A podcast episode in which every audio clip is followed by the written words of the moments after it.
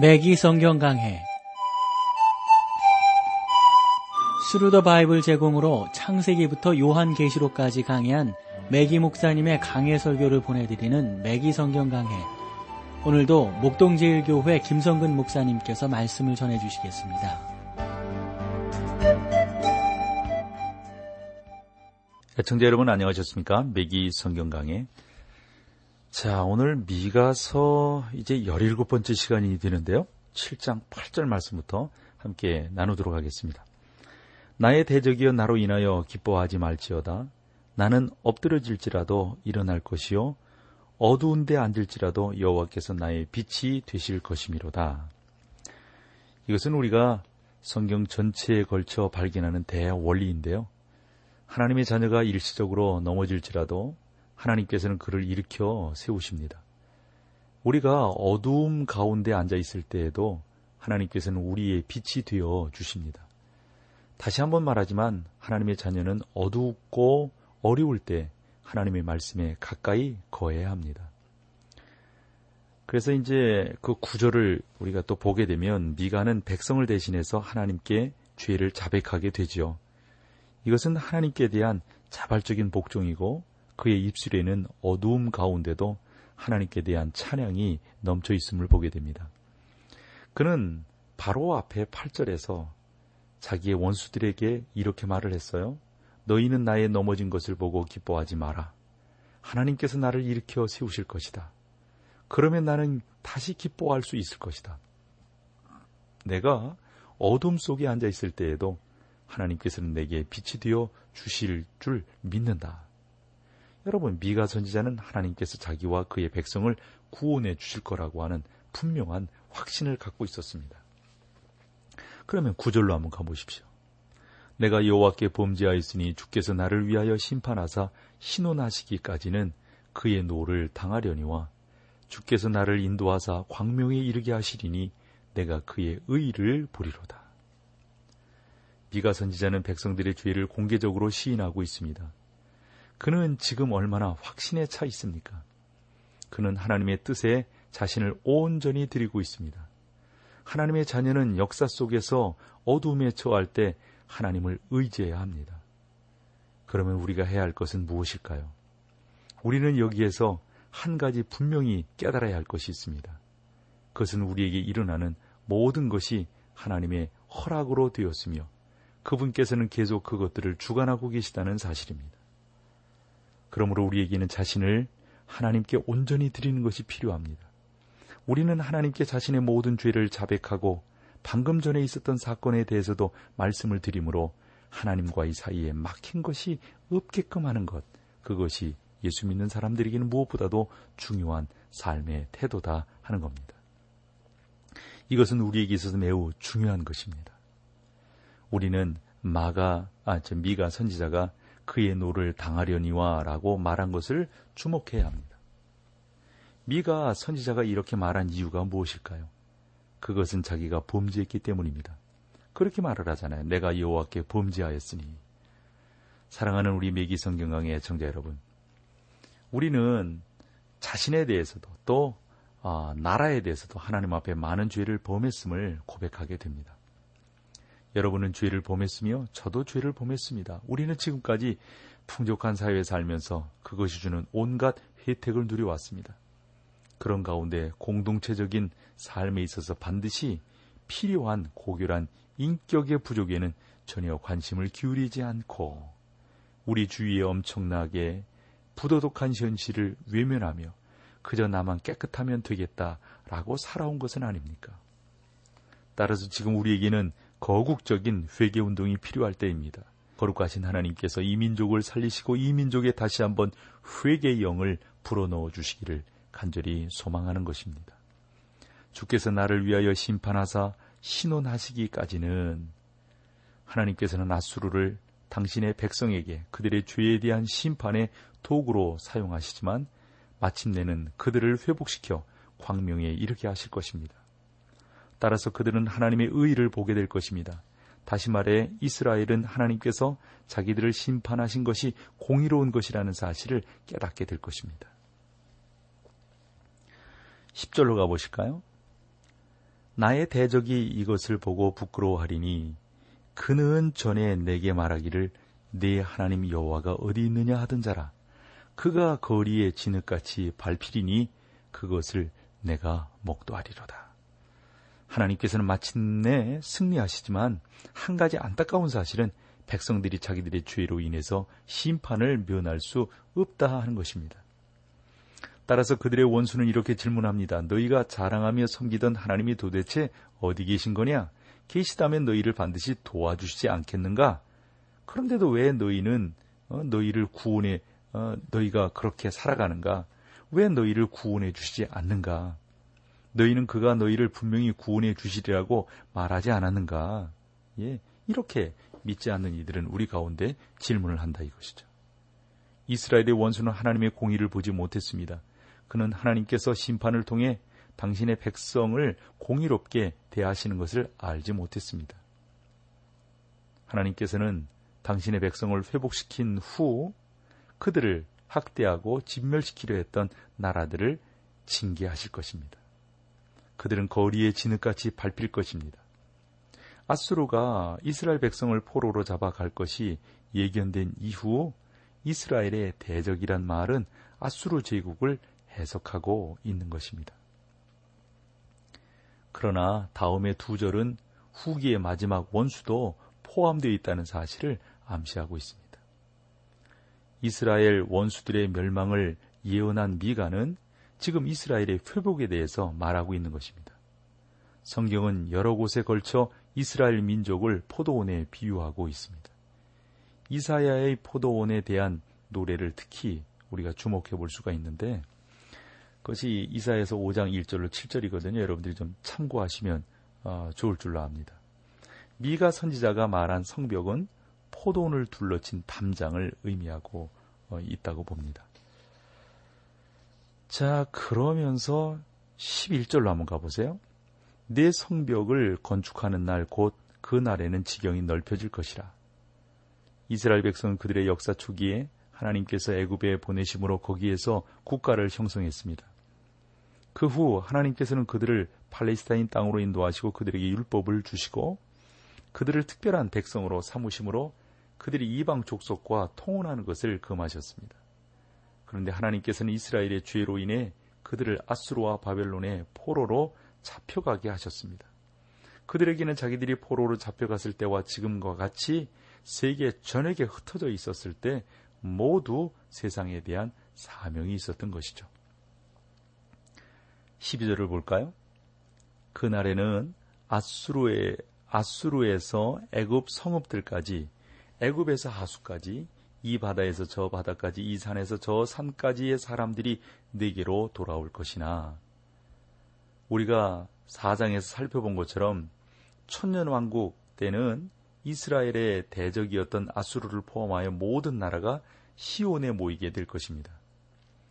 곧 많은 이방이 가며 이르기를 오라 우리가 여호와의 산에 올라가서 야곱의 하나님의 전에 이르자.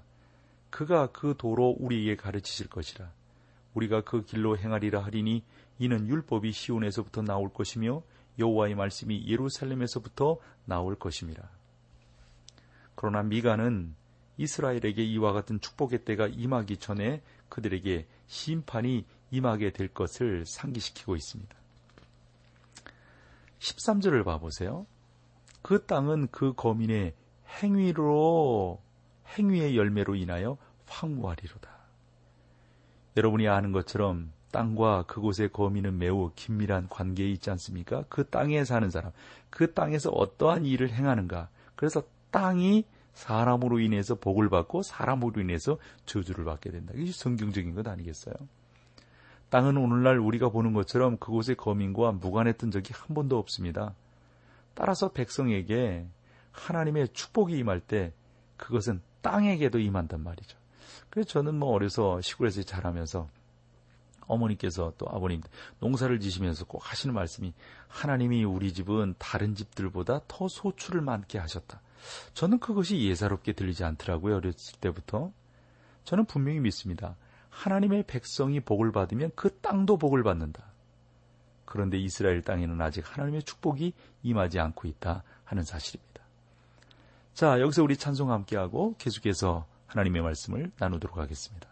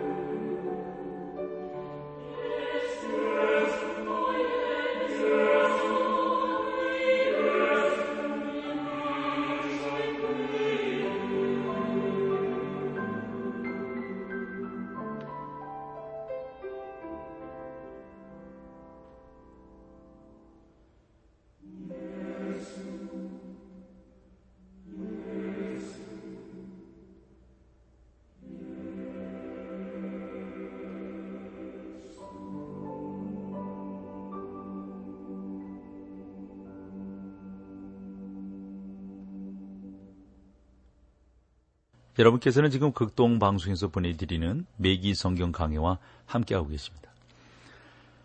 그리고 이제 보게 될 것이 마지막 기도인데요.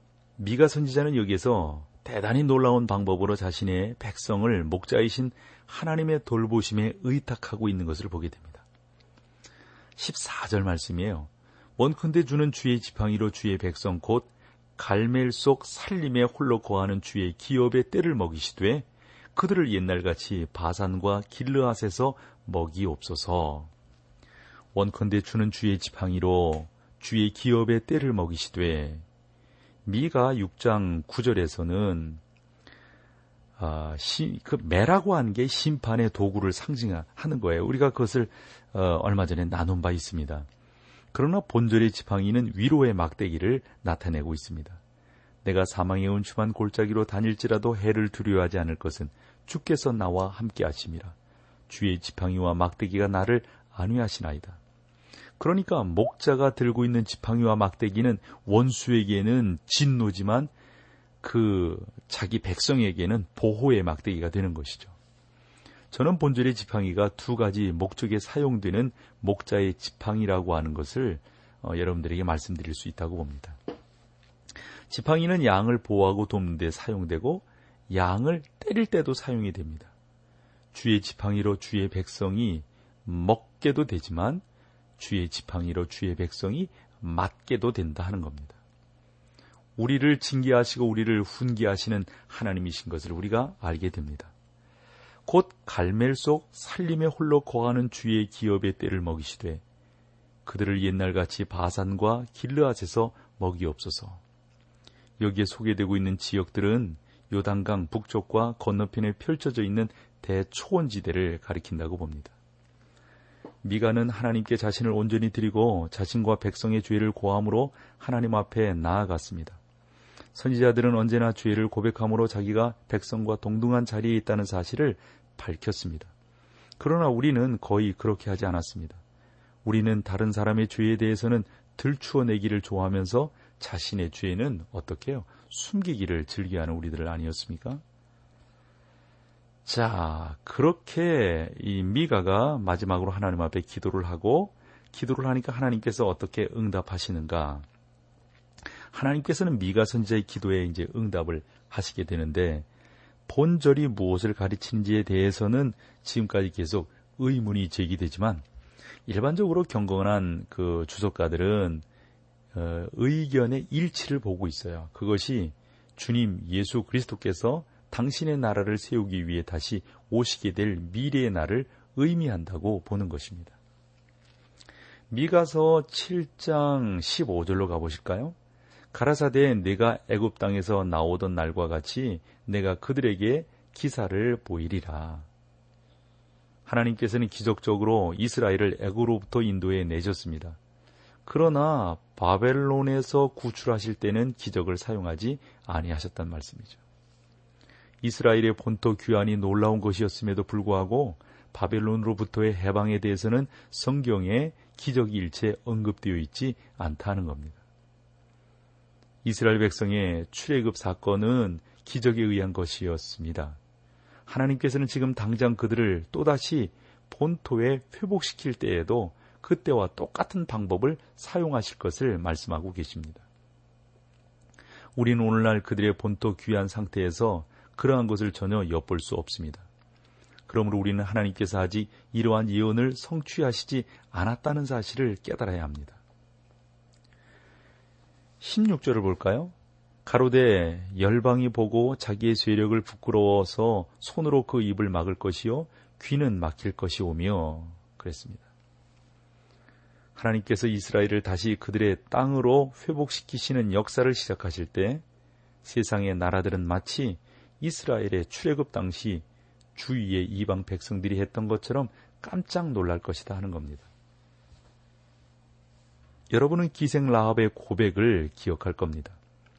우리가 듣자 곧 마음이 녹았고 너희의 연구로 사람이 정신을 잃었나니 너희 하나님 여호와는 상천하지의 하나님이시라.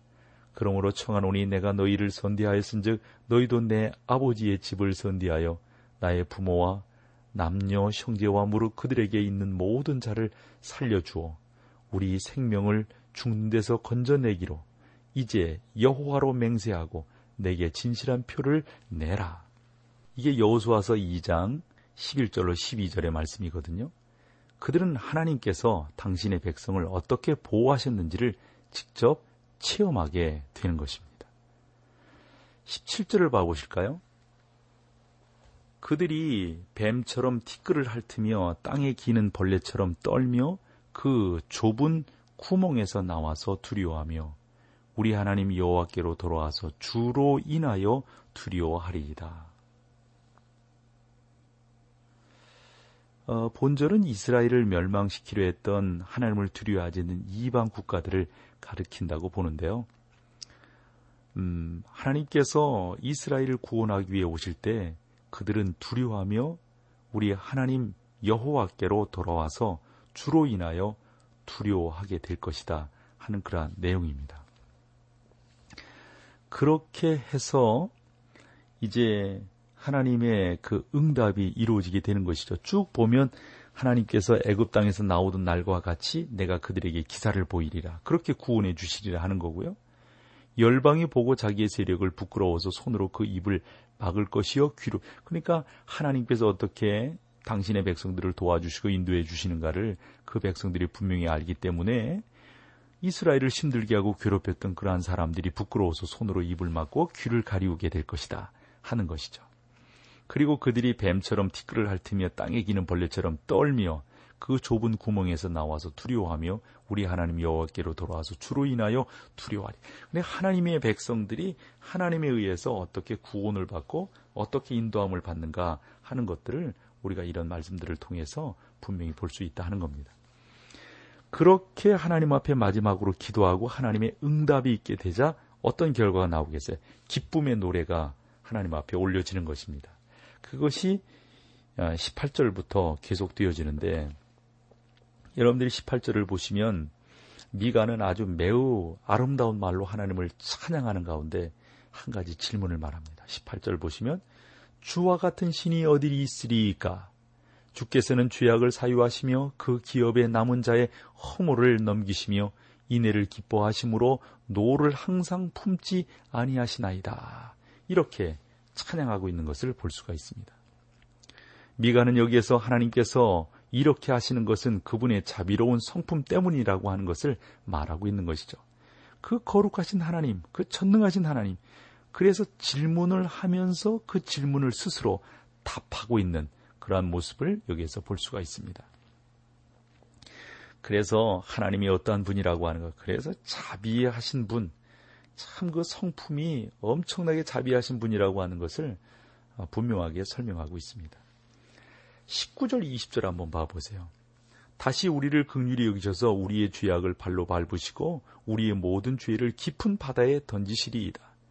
주께서 옛적에 우리 열조에게 맹세하신 대로 야곱에게 성실을 베푸시며 아브라함에게 인, 인애를 더하시리이다. 이스라엘이 자기들의 죄로 인해서 일시적으로 본토에서 쫓겨나지만 그들의 죄에도 불구하고 하나님께서는 당신의 약속을 반드시 행하신다 하는 것이죠. 하나님의 자녀에게 있어서 죄로 말미암아 구원이 상실되지 않는 것처럼 이스라엘 백성들의 죄가 하나님께서 그들과 맺으신 약속과 언약을 무효시키지 못한다는 겁니다. 죄를 범하고도 그것을 고백하고 시인하지 않을 때는 그에게 하나님께로부터 경징계가 임하게 된다 는 겁니다. 그러나 회개하고 다시 하나님께 돌아오면 하나님께서는 그에게 용서의 은혜를 베푸시게 된다 하는 거죠. 여러분 탕자가 그 탕자는요 그가 아버지의 집으로 돌아왔을 때 아무런 벌도 받지 않았잖아요. 그는 멀리 타국에서 고생했을 뿐입니다. 우린 여기에서 한 가지 반드시 알아야 할 것이 있어요. 그것은 하나님께서 당신의 자녀들의 죄를 결코 묵인하시지 않는다는 사실입니다. 이러한 사실에 사실을 우리는 성경에서 너무도 자주 볼 수가 있습니다. 자, 오늘은 여기까지 할게요. 다음 시간에 아마도 이 미가서 마지막 시간이 될 것 같습니다. 미가서의 마지막 결론을 갖고 여러분들을 찾아뵙도록 하겠습니다. 오늘 함께 해주셔서 고맙습니다. 맥기 성경 강해 지금까지 Thru the Bible 제공으로 창세기부터 요한계시록까지 강해한 매기 목사님의 강해 설교를 목동제일교회 김성근 목사님께서 전해주셨습니다. 이 시간 방송 들으시고 청취 소감을 보내주신 분께는 나침반 출판사에서 신앙서적을 보내드립니다. 청취 소감을 남겨주실 분들은 극동방송 홈페이지 매기 성경 강해로 들어오셔서 사연을 남겨주시거나 문자로 참여하실 분들은 한 통에 50원의 유료 문자 샵 1069, 샵 1069번으로 보내주시기 바랍니다. 매기 성경 강해 오늘 순서를 마칩니다.